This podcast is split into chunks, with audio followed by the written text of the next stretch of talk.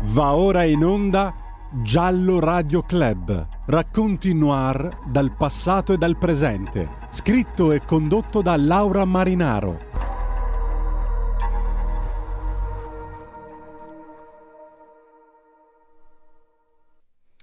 Sono stati momenti terribili, giorni dove ti sembrava di vivere in un incubo.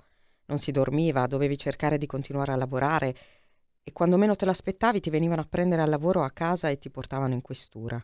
Non potevi muoverti. Come ti muovi ti indaghiamo, mi dicevano. Mi mandavano gli assistenti sociali a casa a controllare cosa succedeva in famiglia. Mille domande. Eravamo sofferenti, innocenti e accerchiati. Buongiorno a tutti, scusate della voce ma ho un raffreddore terribile. Oggi raccontiamo la tragedia di Ciccio Ettore Pappalardi, due bambini di 13 e 11 anni di Gravina, di Puglia, spariti da casa il 5 giugno 2006, ritrovati morti in una cisterna di una casa abbandonata, la cosiddetta Casa delle Cento Stanze, nel pomeriggio del 25 febbraio 2008, ritrovati solo perché un altro bambino, Michelino, c'era finito dentro.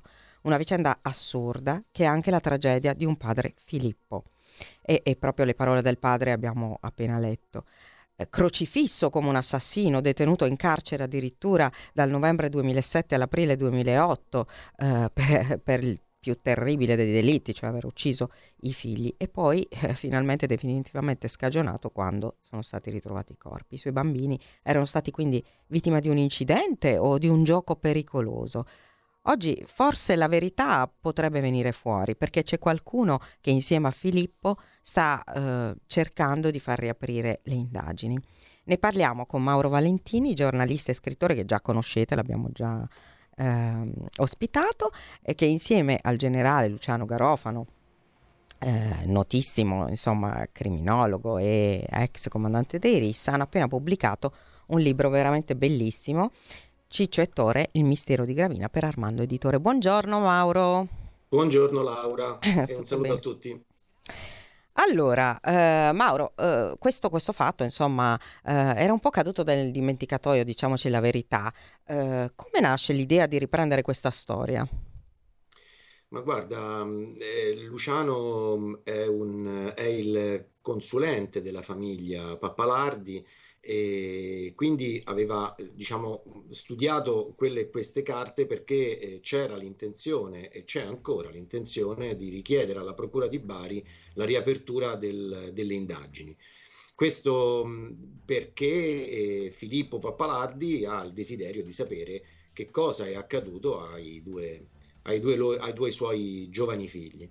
E quindi con Luciano ci siamo resi conto che questa era una storia incredibile che andava mm. raccontata perché eh, al di là della, del tragico destino di questi bambini, eh, che è, ver- è, tutto ancora da scrivere, c'è anche questo, eh, questa terribile, eh, questo terribile eh, errore, errore giudiziario, giudiziario infatti. Che eh, si sarebbe probabilmente protratto, sì. protratto, per tutta la vita se eh, poi quel, eh, l'incidente sì. di Michele, un anno e mezzo dopo, non avesse riportato alla luce i due ragazzini. Quindi abbiamo voluto raccontare questa storia in onore di Ciccio Ettore, ma per Filippo Pappalardi. L'idea era proprio questa, era quella di raccontare la storia umana di quest'uomo. Poi chiaramente, come tu sai, quando scrivi con il più importante... Eh eh, il più importante riferimento forense che c'è in Italia, insomma, ex capo dei RIS e quindi adesso eh, consulente tecnico. Eh, tanti non casi, solo, sì, sì, non solo per il, certo, anche per trasmissioni televisive, insomma, con lui chiaramente puoi, uh, puoi fare un lavoro insieme che è anche quello di un'analisi molto, molto Infatti. Ed è quello come, che come avete fatto, che è quello che hanno fatto. Uh, io davvero ve lo consiglio questo libro. Uh, prima di tutto perché, uh, vabbè, io sono di Altamura, quindi sono vicinissima a Gravina e ho anche sì. tanti amici, compagni di classe gravinesi e, insomma, Altamura e Gravina eh, sono un po' un tutt'uno, quindi conosco bene la realtà di quei territori e credo che ehm, questo libro sia interessante anche proprio per raccontare eh, un po' quello che era, perlomeno allora, insomma, il mood, lo spirito eh, del paese. Poi dopo ne parleremo meglio. Allora, mh, mm, eh, voi ehm, siete andati poi sul posto, ovviamente con Luciano e avete eh, ripercorso un po' quella che era stata la vita, ma anche gli ultimi momenti dei bambini. Dice la vostra guida Pina, ehm, chi considerava papà Filippo responsabile della scomparsa di Ciccio Ettore, chi invece attribuiva la scomparsa a pedofili o a dei nomini, cioè in quei giorni non si parlava d'altro a Gravina. Eh, grande è stata, credetemi, la sofferenza per la comunità gravinese che non si capacitava per tanta crudeltà in una città così tranquilla. Il clima era angosciante. Poi, dopo il ritrovamento dei fratellini, siamo rimasti attoniti. Che triste destino per quelle due creature. Ecco, ehm, ah, invito un attimo a eh, intervenire 0294 9294 7222 e 346 6427 756 potete fare tutte le domande che volete a Mauro perché lui sa veramente tutto di questa storia e quindi Mauro eh, raccontaci adesso questo è un breve brano però qual era sì. il clima a Gravina quindi dal punto di vista proprio mh, sociale in quei giorni e come ve l'ha raccontato poi Filippo soprattutto io credo che mh, l'attenzione mediatica che è esplosa immediatamente eh. intorno a questa storia ha creato un problema. Il problema, sai qual è stato? Quello della fretta. Si è cercato di, ehm, di, eh, come dire, di andare a scavare nelle vite del, di una famiglia un po' complicata come era quella dei, dei Pappalardi, insomma lui era, eh, i genitori sono separati, avevano sì. dei contenziosi anche seri, insomma il Tribunale dei minori di Bari era dovuto intervenire sì. per dare poi in affidamento esclusivo al papà c'era questo che già questo è, è, è, insomma è, è clamoroso sarebbe... no? Eh, certo insomma sì. esatto e dà anche all'epoca. il senso della situazione mm. Però eh, quello che mi ha impressionato in tutta questa vicenda è che, ehm, è che, nessuno poi degli inquirenti ha veramente cercato nei vicoli e nelle strade mm. di Gravina questi due ragazzini, cioè si sono Pazzesco. cercati nei meandri delle liti familiari e non nei vicoli dove erano stati visti fino a pochi minuti prima, minuti prima della loro scomparsa. Quindi eh, questo è stato veramente il colpo che mi ha, che mi ha dato veramente eh, dolore perché credo che in quei momenti lì bisognerebbe avere la lucidità di andare a cercare questa, cioè quello, questa vicenda per quello che, che, era in quel momento, cioè l'allontanamento eh involontario, sicuramente involontario, di due ragazzini piccoli di 11 e 13 anni che sono all'interno del, loro, del suo paese dove li conoscono tutti. Per cui, secondo me, bisognava intervenire in maniera diretta. Non si è intervenuto. Il clima, come tu dicevi, è molto ben raccontato anche da,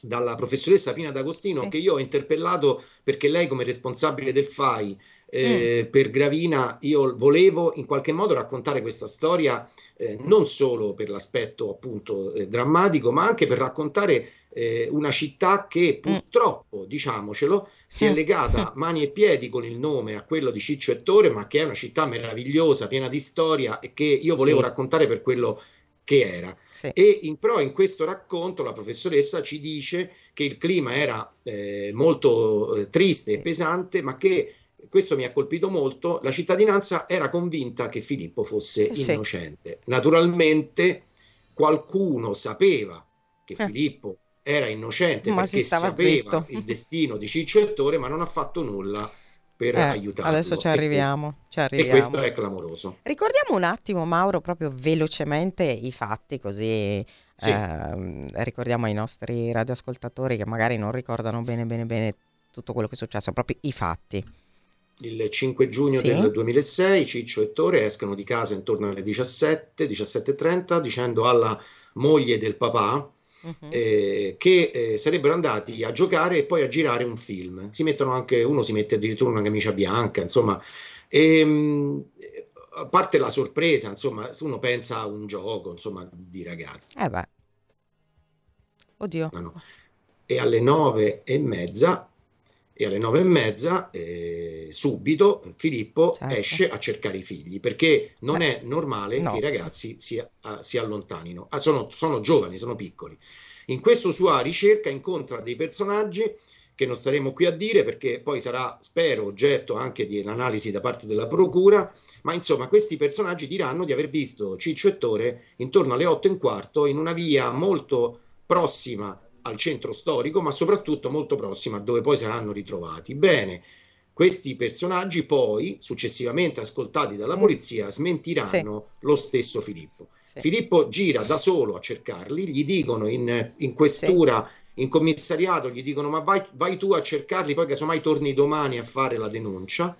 Eh, c'è questo inizio sbalo- che, che, mi sbalordisce, che sbalordisce io penso tutti, eh, direi. Quello, cioè una mancata allarme in un paese come Gravina di due ragazzini che mancano di 11 e 13 anni. Di 11 e 13 Come... anni. Cioè, è assurdo. Bene, partono le ricerche, poi arriva però la TV, ecco. arriva la procura e da quel momento in poi il caso diventa il caso, un caso mediatico eh, e sì. inizia eh, per Filippo Pappalardi un iter fatto di testimonianze fa, eh, fasulle, testimonianze sì. eh, ritrattate poi, che portano però tutti quelli che parlano, gli amici di Ciccio Ettore, i, i genitori e tutte le persone che ruotano attorno a questo gruppetto di ragazzini che si vedeva per giocare, uh-huh. che allontanano allontanano la testimonianza tutti beh, dal, dalla casa delle cento stanze, dove poi purtroppo saranno ritrovati, verso altri luoghi del paese. Certo, questo, certo. Tutto questo porterà queste testimonianze, seppur veramente, io, noi le analizziamo sì. in maniera dettagliata nel libro, sì, sì. seppur veramente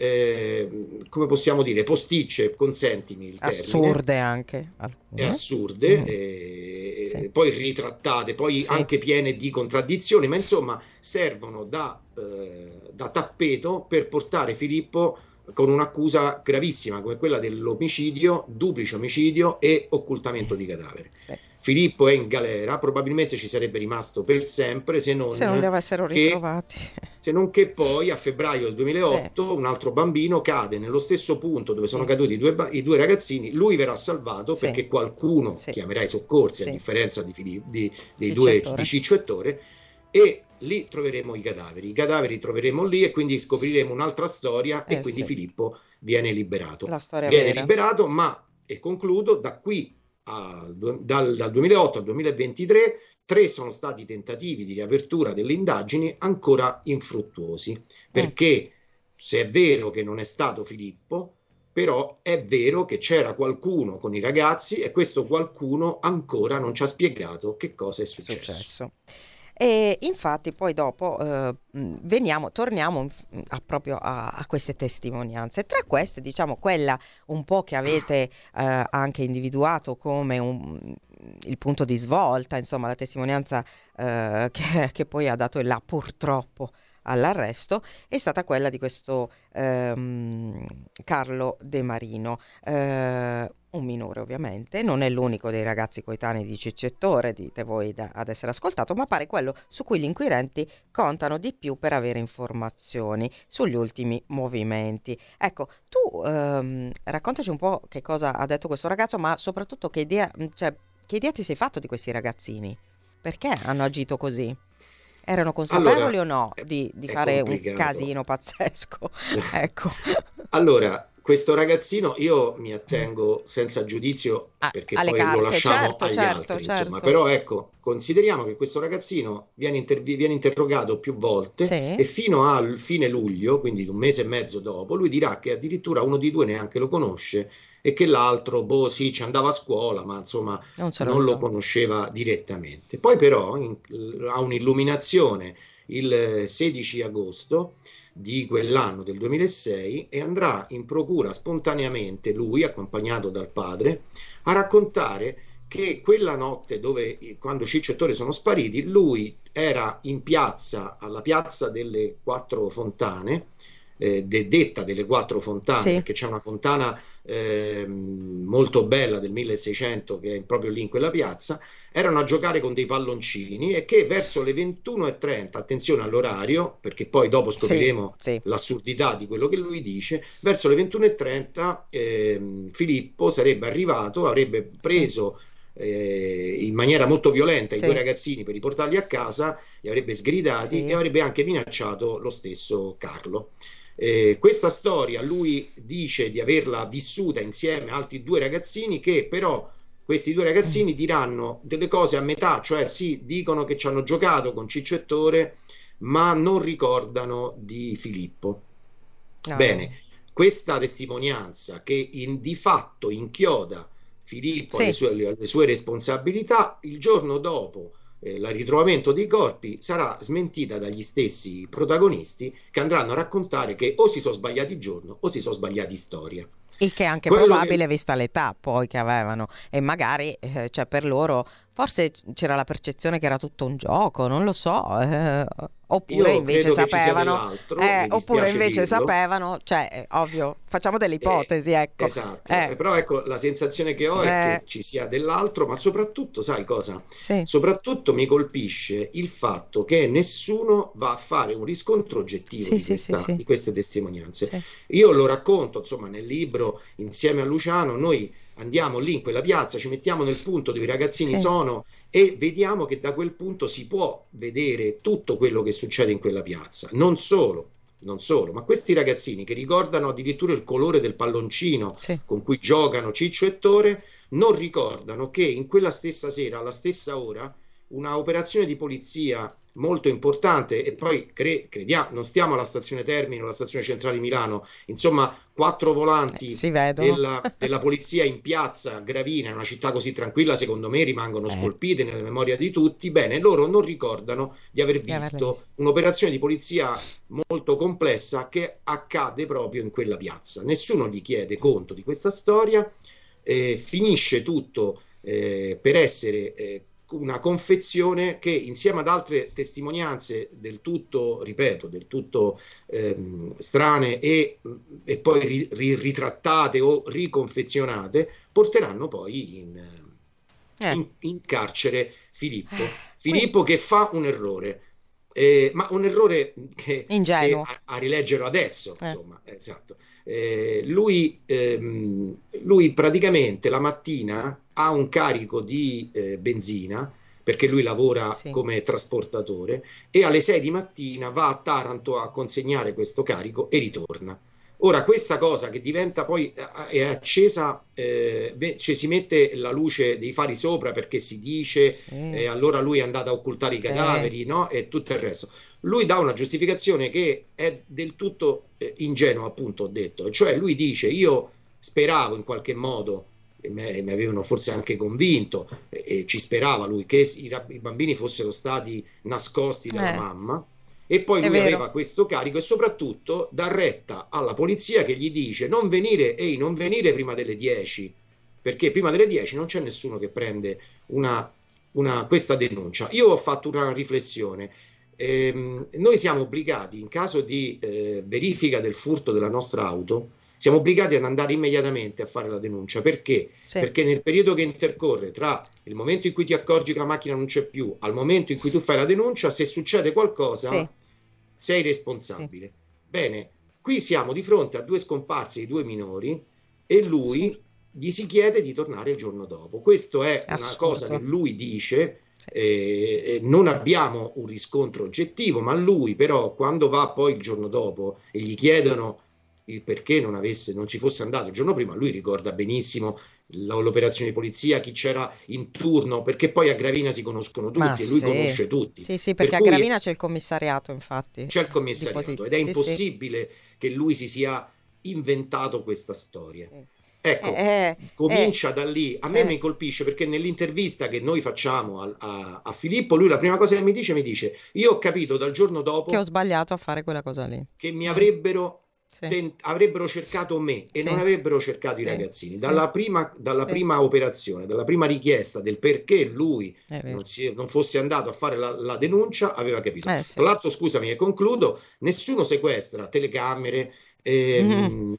E, e- e altro che potevano, e anche guardami, guarda, eh, ho pensato, ma anche il dischetto che controlla eh, i movimenti del, del camion di, di- Ah, di sì. Filippo.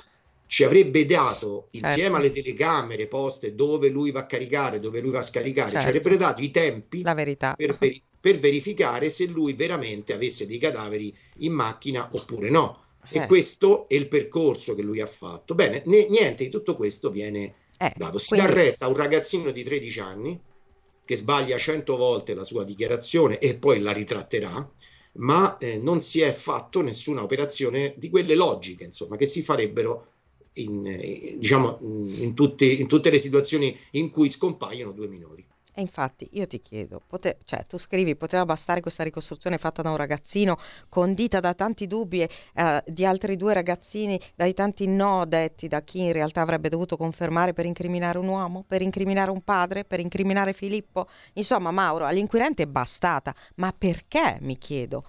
Cioè c'è stata questa imperizia così assoluta. Allora, eh, mm, cioè, ci crocifiggono spesso quando eh, sapete no, che io eh, sono, adesso sto per uscire con un libro sul caso Iara, lì il papà alle otto e mezza già, eh, cioè eh, lei alle sei, sette meno un quarto doveva tornare a casa, alle otto e mezza già è andato a fare la denuncia. Eh, Deo grazias possiamo dire, perché sennò anche in quel caso Ecco, tante volte dicono, eh, ma eh, eh, non sono state fatte bene le indagini, non è stato ritrovato di qua e di là, vengono sempre ritrovati per caso, eccetera. Ma in questo caso, cioè, perché? È, stato fatto apposta? Oppure veramente no. c'è questa imperizia così assoluta, così pazzesca? Io purtroppo devo evocare eh, devo evocare un'altra volta il mio amico, collega, nostro collega compianto ehm, provvisionato, Sandro Provvisionato, sì. che parlava di innamoramento della tesi. Ecco. Io l'ho sentita per la prima volta da lui eh. questa frase e mi si è scolpita nella mente. E, ehm, ed ecco, forse l'innamoramento della tesi, forse il pregiudizio, forse eh. Filippo è stato vittima di un pregiudizio, cioè mm. di una situazione familiare che in certo qual modo ha, ha pervaso eh, la mente di, di, di, chi indagava e che l'ha resa eh, il, la, la protagonista, questa vicenda, la protagonista rispetto a un caso che purtroppo era di, eh, di scomparsa in quel momento, Infatti. ma di scomparsa di due minori. Poi esatto. certamente a concorso, a concorso questa, eh, io lo, lo, dico apertamente, questa occulta regia da parte di qualcuno a far sì che chi sapesse i movimenti di, di, di Ciccio Ettore e, che, e chi certamente, di questo noi siamo certi, certamente erano con loro in quel momento in cui loro due cadono e chissà perché cadono proprio tutte e due dentro un buco così Appunto. piccolo che voi avete fatto vedere in foto adesso, po- poco, sì. poco minuti fa. Bene, perché cadono quei due? Chi c'era con loro? Ecco, tutti questi concorrono a spostare, mm. a spostare sì, le, sì, addirittura ci sarà uno che due giorni dopo racconto due episodi per renderci proprio conto di quanto, del depistaggio eh, perfetto fatto da, da, questi personaggi. Due giorni dopo ci sarà uno che andrà in, in questura a dire che ha visto, addirittura ha visto, ci ha parlato con Ciccio Ettore che sono nascosti nella pineta o, in un, o in un rudere lontano. Ci porta agli inquirenti e poi, quando non trovano nulla, lui dirà: Vabbè, no, in realtà me mi ricordavo male, o me lo sono mi ricordavo male. L'altra cosa incredibile è una telefonata che, che, che riceve sì. la vicina di casa della sorella, cioè della zia dei bambini. Questa signora, quindi non chiamano direttamente la, la zia, ma chiamano questa signora. Questa signora sì. chiama la, la, sua vicina di casa e un bambino dall'altra parte dice ciao zia, Sono... eh, siamo, siamo, siamo cicettori, noi stiamo bene ma sì. stiamo in pineta. Non ci cercate, una cosa di questo tipo una, una, una, un depistaggio vero e proprio che fa pensare a una regia. Ecco, noi vogliamo, vorremmo che la procura cercasse meglio nelle, inter- nelle dichiarazioni dell'epoca e cercasse adesso anche nelle dichiarazioni che potrebbero fare adesso quelli che adesso sono degli adulti, dei padri di famiglia anche mm. loro, per cercare non tanto una giustizia, non ci sarà la possibilità di portare qualcuno a giudizio, ma che qualcuno si metta la, come mm. dire, eh, eh, si, met, si, prenda la coscienza Molto di raccontare difficile. il motivo per cui quei due sono caduti. Perché vedi, la cosa che mi ha colpito, e noi purtroppo di familiari di vittime ne vediamo, eh. ne conosciamo tanti, no? Quello che colpisce è il non sapere che cosa è accaduto, che sembra, sembra quasi un orpello rispetto al dolore, ma invece no, perché lo lenisce, perché lui, sì, Filippo, mi sì. spiega in maniera molto chiara che il non sapere cosa è successo a lui la notte gli fa venire in mente, ancora adesso, dopo tanti anni, sì. chissà quali torture o quali destino macabro hanno avuto i ragazzi. Ecco, lui vorrebbe sapere che cosa gli è successo per Beh. darsi almeno pace. Adesso facciamo una piccola pausa e poi ritorniamo proprio su Filippo. Grazie. Stai ascoltando Radio Libertà, la tua voce libera, senza filtri né censure, la tua radio. Un mondo oltre l'immaginazione. Un viaggio oltre ogni confine. Comincia l'avventura. Ma è solo un'ora. Con Movie Time. Ogni sabato dalle ore 16. La prossima volta che vai in vacanza, sia così gentile da farci sapere dove va. Se ti dicessi dove vado, non sarebbe una vacanza.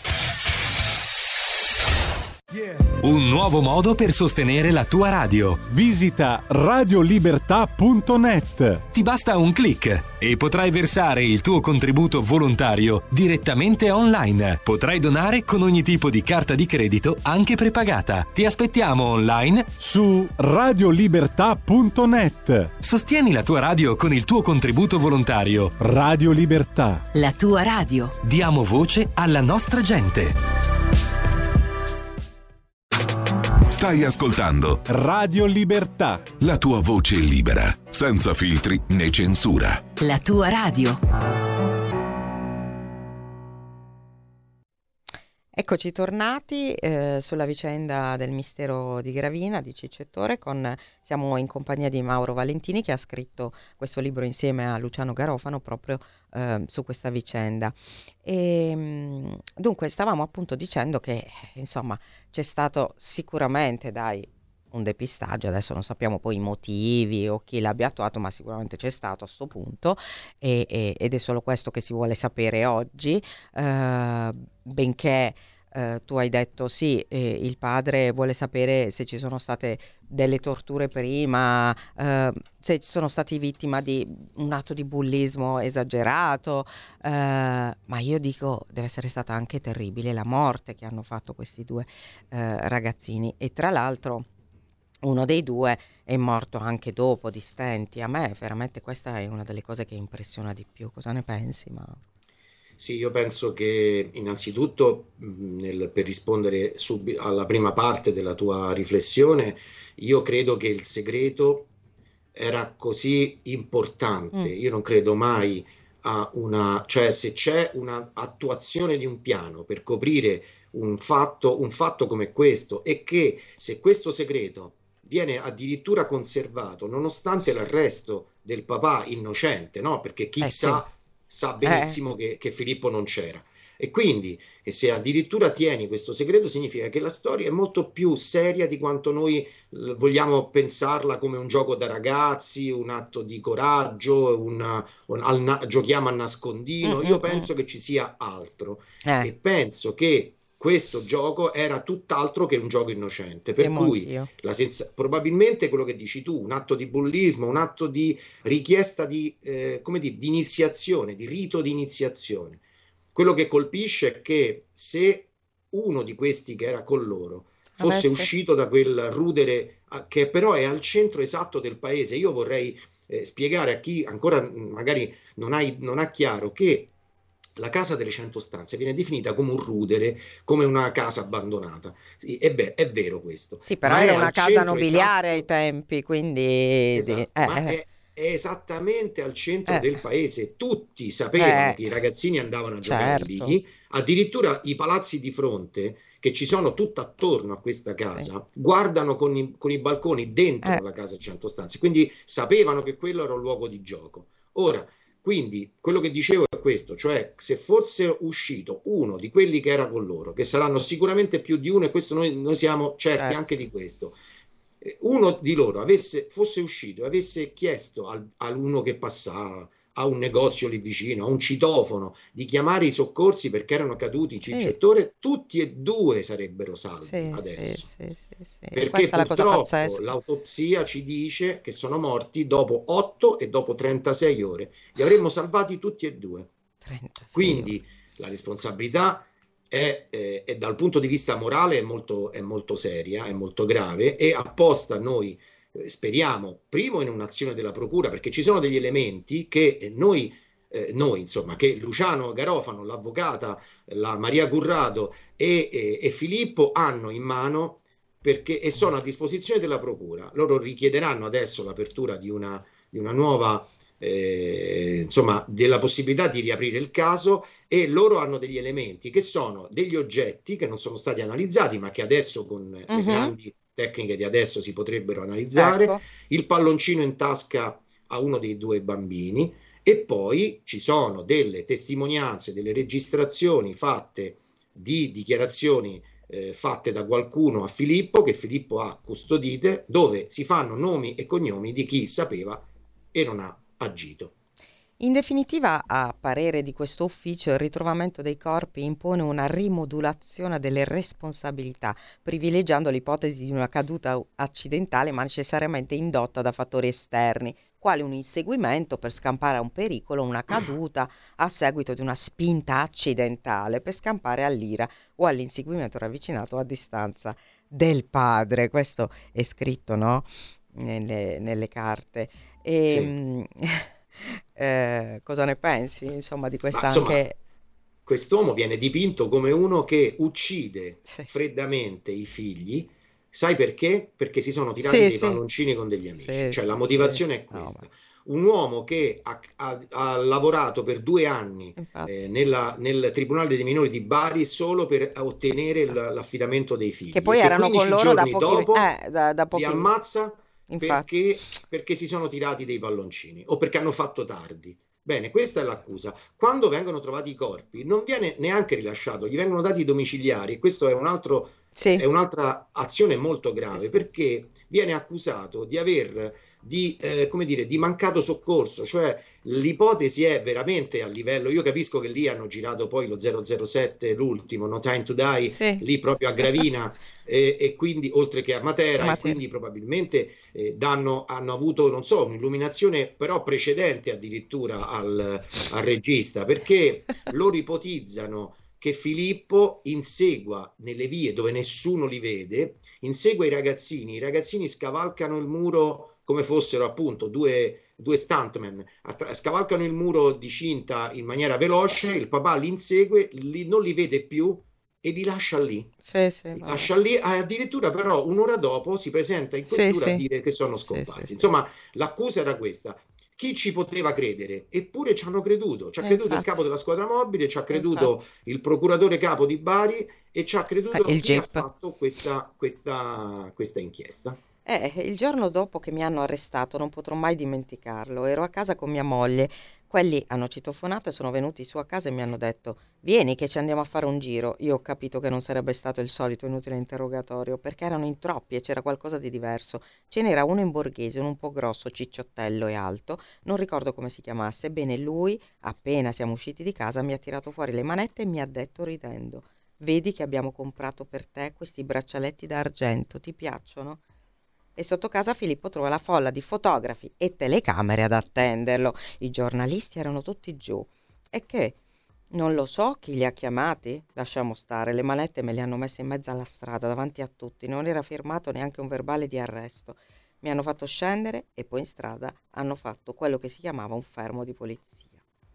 Eh, insomma, il ruolo della stampa in questo caso, come in tanti altri, eh, Vabbè, insomma, io devo dire da cronista eh, che eh, capita, a volte capita, che hai le soffiate, tra virgolette, su determinati fermi o arresti. Vabbè, non ne, non ne, cito uno su tutti, dove addirittura un ministro della giustizia ha fatto uno scivolone perché ha scritto abbiamo arrestato l'assassino, senza sapere che comunque uno fino al terzo grado di giudizio è presunto. Comunque, vabbè, eh, stendiamo un velo pietoso. Uh, ovviamente non posso dare la colpa per forza ai cronisti perché cioè, noi quando ci avvisano cioè, non è che, dobbiamo, eh, che diciamo ah che schifo, che schifo di notizia stanno arrestando uno, cioè ci vai, però quello che ti chiedo è il ruolo della stampa anche durante la storia, anche dopo. Guarda, ehm, a me mi ha colpito molto perché poi nei, nelle informative che fanno, mm. che fa il, per esempio il capo della squadra mobile, si cita apertamente l'utilizzo della stampa da parte di eh, Filippo Pappalardi per depistare. Ecco, è una solita, è la solita, eh, il solito palleggio di responsabilità, nel senso che si dà ai colleghi, eh. Eh, ai colleghi della stampa il ruolo di depistatori, di, di maneggiatori, mentre invece spesso eh, appunto come hai detto tu, voglio dire, ora io non so chi è stato, ma qualcuno deve essere stato eh, a chiamare a chiamare Rai 1, Rai 2, Rai 3, Canale 5, Rete 4, eh, Italia 1, La 7, Telenorba, tutti c'erano, c'erano tutti ad aspettare Filippo che uscisse di casa. E eh, questa cosa qui è molto grave rispetto anche al... Sì, no, lui dice, non mi ricordo come si chiamava, ma, ma, se, lo ricorda, ma se certo. lo ricorda bene, insomma, non l'abbiamo potuto scrivere. Però Beh, ecco, è, è, chiaro che eh, ci sono delle azioni che sono obiettivamente eh, disturbanti. Eh, io però sono sempre ottimista e penso sempre eh, che probabilmente eh, loro erano sicuramente convinti della, eh, della, colpevolezza e quindi però ok questo siamo d'accordo siamo d'accordo che il, il, crimine è un crimine che se fosse stato perpetrato da Filippo è un crimine terrificante certo. perché insomma uccidere i, i, tuoi due figli in quella maniera senza lì. un motivo senza un motivo, senza... e poi addirittura con la freddezza di andare poi a fare la, la domanda di richiesta di aiuto. Ecco, ehm, io questo sono d'accordo, però bisogna interrogarci tutti sul fatto che quell'uomo, quell'immagine lì ancora gira sì. ed è l'immagine Vero. di un uomo messo in croce, messo sì. in croce prima perché è colpevole e poi comunque avvolto dal, dal, dal, dal, dubbio. Noi abbiamo avuto questa, questa, sensazione, non ce l'abbiamo avuta a Gravina, perché evidentemente a Gravina lo hanno visto crescere, nascere ed è un lavoratore, è un uomo che da quando ha 12 anni che lavora e ne ha adesso 56 ed è un uomo che esce la mattina alle 6 e torna certo, la sera alle 8. Certo. È un uomo di una eh, eh semplicità e, e, e, e, dietro questa maschera da, di durezza che chiaramente gli hanno dovuto, si è dovuto mettere per quello che è successo e per quello che è continuato a succedere, perché Infatti. poi se mi darei modo sì. parleremo del fatto che due anni fa hanno cercato di portarsi via le, Infatti, le, sì, le, sì, le salme di Ciccio e Toro. Sono state Insomma, profanate. Lui eh, ha subito quest'onta e credimi in tutta questa ricerca che io ho fatto negli incontri certo. comunque c'è sempre qualcuno che viene lì e ti dice che però il dubbio mh, mm, che lui possa essere centrato c'è una domanda che mi ha colpito molto mi ho detto ma come si fa a determinare il fatto che quei due non siano stati inseguiti dal padre e, e, e, e colpiti, senza considerare il fatto che, che, c'è proprio un dato oggettivo, cioè l'autopsia dice che loro sono caduti tra le, 8, tra le 20 e 15 e le 20 e 30. Lui era non c'era e, e, quando arriva sono già le nove e mezza. Quindi insomma eh, è impossibile per non parlare del fatto che ci sono le celle telefoniche cioè voglio dire oggi puoi tracciare una sarebbe... persona in qualsiasi movimento e anche, anche allora. Certo certo. tu pensa non hanno sì, preso sì. le sì. eh, telecamere di sorveglianza della banca che eh. c'è proprio sotto casa di Filippo e che avrebbe determinato certo. gli orari di ingresso e di uscita con chi era con chi non era. Per, finisco per dirti che nella, nel racconto di quel Carlo De, Carlo sì. De Marino, sì. addirittura Carlo De Marino dentro la macchina non ci mette solo Filippo, ci mette anche la sorellastra, sì. cioè la figlia della, ma, della moglie di Filippo, che ha 11 anni e che, lui, che Filippo si porta dietro per poi perpetrare un, doppio, un duplice omicidio, evidentemente a favore di una ragazzina Furbo. che che poi se lo dimentica oppure boh, non lo ha visto mai. Una e sviene di... durante i funerali, peraltro, per il dolore. Vabbè. Esatto, un'azione alla Pablo Escobar sì, eh, sì. fatta da un uomo che eh, fino a un'ora prima era su un camion a portare a casa la pagnotta. Eh, forse però, ehm, consentimi di dirlo, secondo me eh, su queste mh, mm, elucubrazioni, nonché suggestioni, un po' la stampa certa, più che la stampa, la tv, c'è un po' ciorlato nel manico, come si suol dire qui a Milano. Secondo Guarda, me. Mm, purtroppo è una riflessione. Non voglio dare sempre fare. la colpa alla televisione, no, no, no. come faccio. Bisogna, però è una, però. una riflessione che bisogna fare perché ehm, perché Filippo in qualche modo, e lui lo dice, me lo dice apertamente nell'intervista che facciamo, lui dice io non li ho chiamati quelli delle tv, sono loro che sono eh beh, certo. ma mi hanno accusato di averli chiamati. Sì, Addirittura sì, sì, c'è una cosa che mi ha colpito, lui dice è il è il GOTA, cioè è il pool investigativo che dice chiamiamo una trasmissione perché quella sicuramente ci aiuta. Ecco, semmai possiamo discutere di questo, eh, cioè del fatto che... Ne discuteremo. Eh, senza far nomi, ma insomma per dire eh. Report, e quindi lo faccio il nome, eh. Report fa delle, delle, inchieste e una settimana dopo parte l'indagine. Sì, certo. Ora io mi dico, non deve essere, io uso proprio un'altra trasmissione che non c'entra nulla proprio sì, per sì, evitare sì, eh, di dire altro, però insomma non deve essere Sigfrido Ranucci no. ad aprire i fascicoli, no? Sigfrido eh no. dovrebbe, il collega Sigfrido che abita proprio qui vicino a me, per cui lo conosco, insomma lui, avrebbe, lui dovrebbe seguire sì, come certo. giornalista la procura che fa le indagini, non certo. fare lui un'inchiesta su degli sversamenti, sì, su sì, delle sì, azioni sì, delittuose e poi una settimana dopo arriva la procura. Io ho ancora, eh, come dire, la speranza eh, che eh, sia la procura a trovare i reati e non i giornalisti. Pure io, pure io.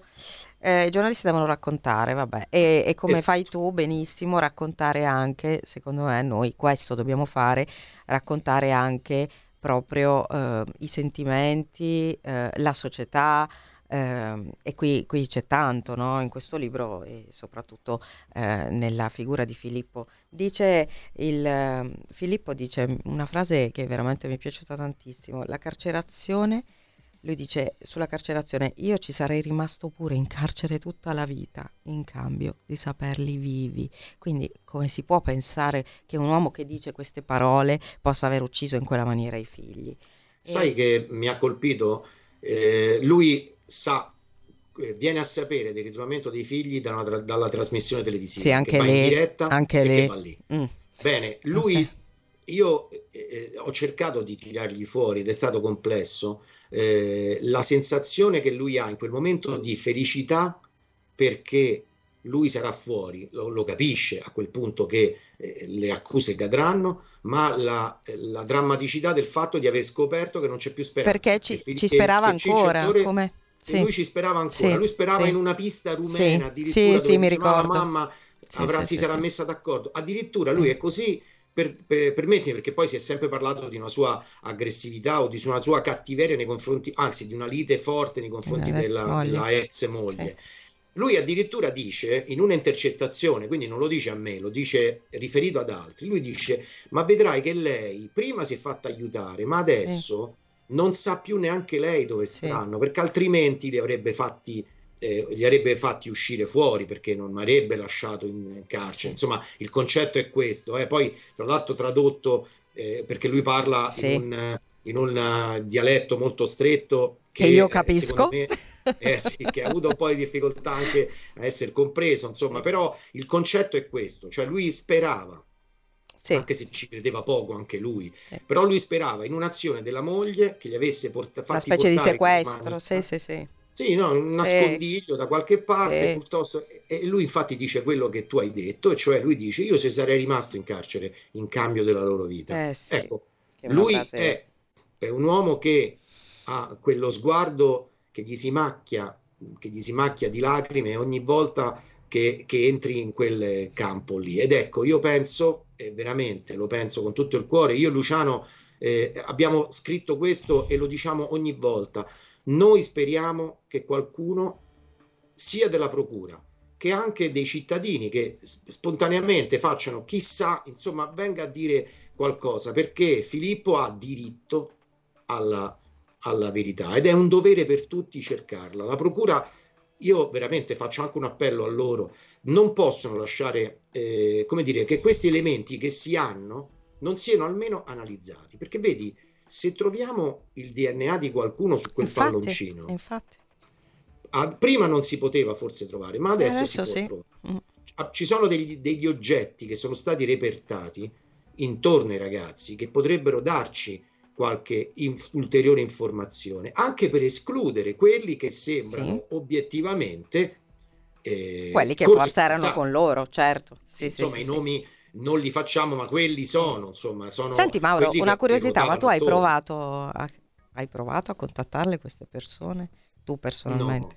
No, perché io credo che, mh, vedi, a differenza di un, di un altro modo di fare poi informazione, io credo che eh, si debba raccontare una storia eh, senza però andare a, a, come dire, a, a colpire. Lo so che dico qualcosa che forse è, è contro, poi no, il, il Mi successo stai di- rimproverando perché invece io l'avrei fatto. il successo dei giornalisti, però secondo me eh, io eh, ho gli elementi per raccontarla questa storia e gli elementi li abbiamo avuti, li abbiamo, abbiamo con le carte. Adesso come- chissà parli, questo è Adesso l'appello, chissà ecco. parli, noi Eh. li abbiamo, noi abbiamo aperto, abbiamo steso un tappeto rosso verso la procura. Qualcuno lo calpesti questo tappeto. Noi siamo stati, Bello. io e Luciano siamo stati a Gravina Sì. a raccontare, a parlare di questa vicenda nell'anniversario del ritrovamento dei Sì. corpi. C'era il Sì, sì. sindaco, siamo stati ospiti della, Certo. della comunità, erano in tanti, tutti hanno visto, tutti hanno applaudito, tutti hanno stretto le mani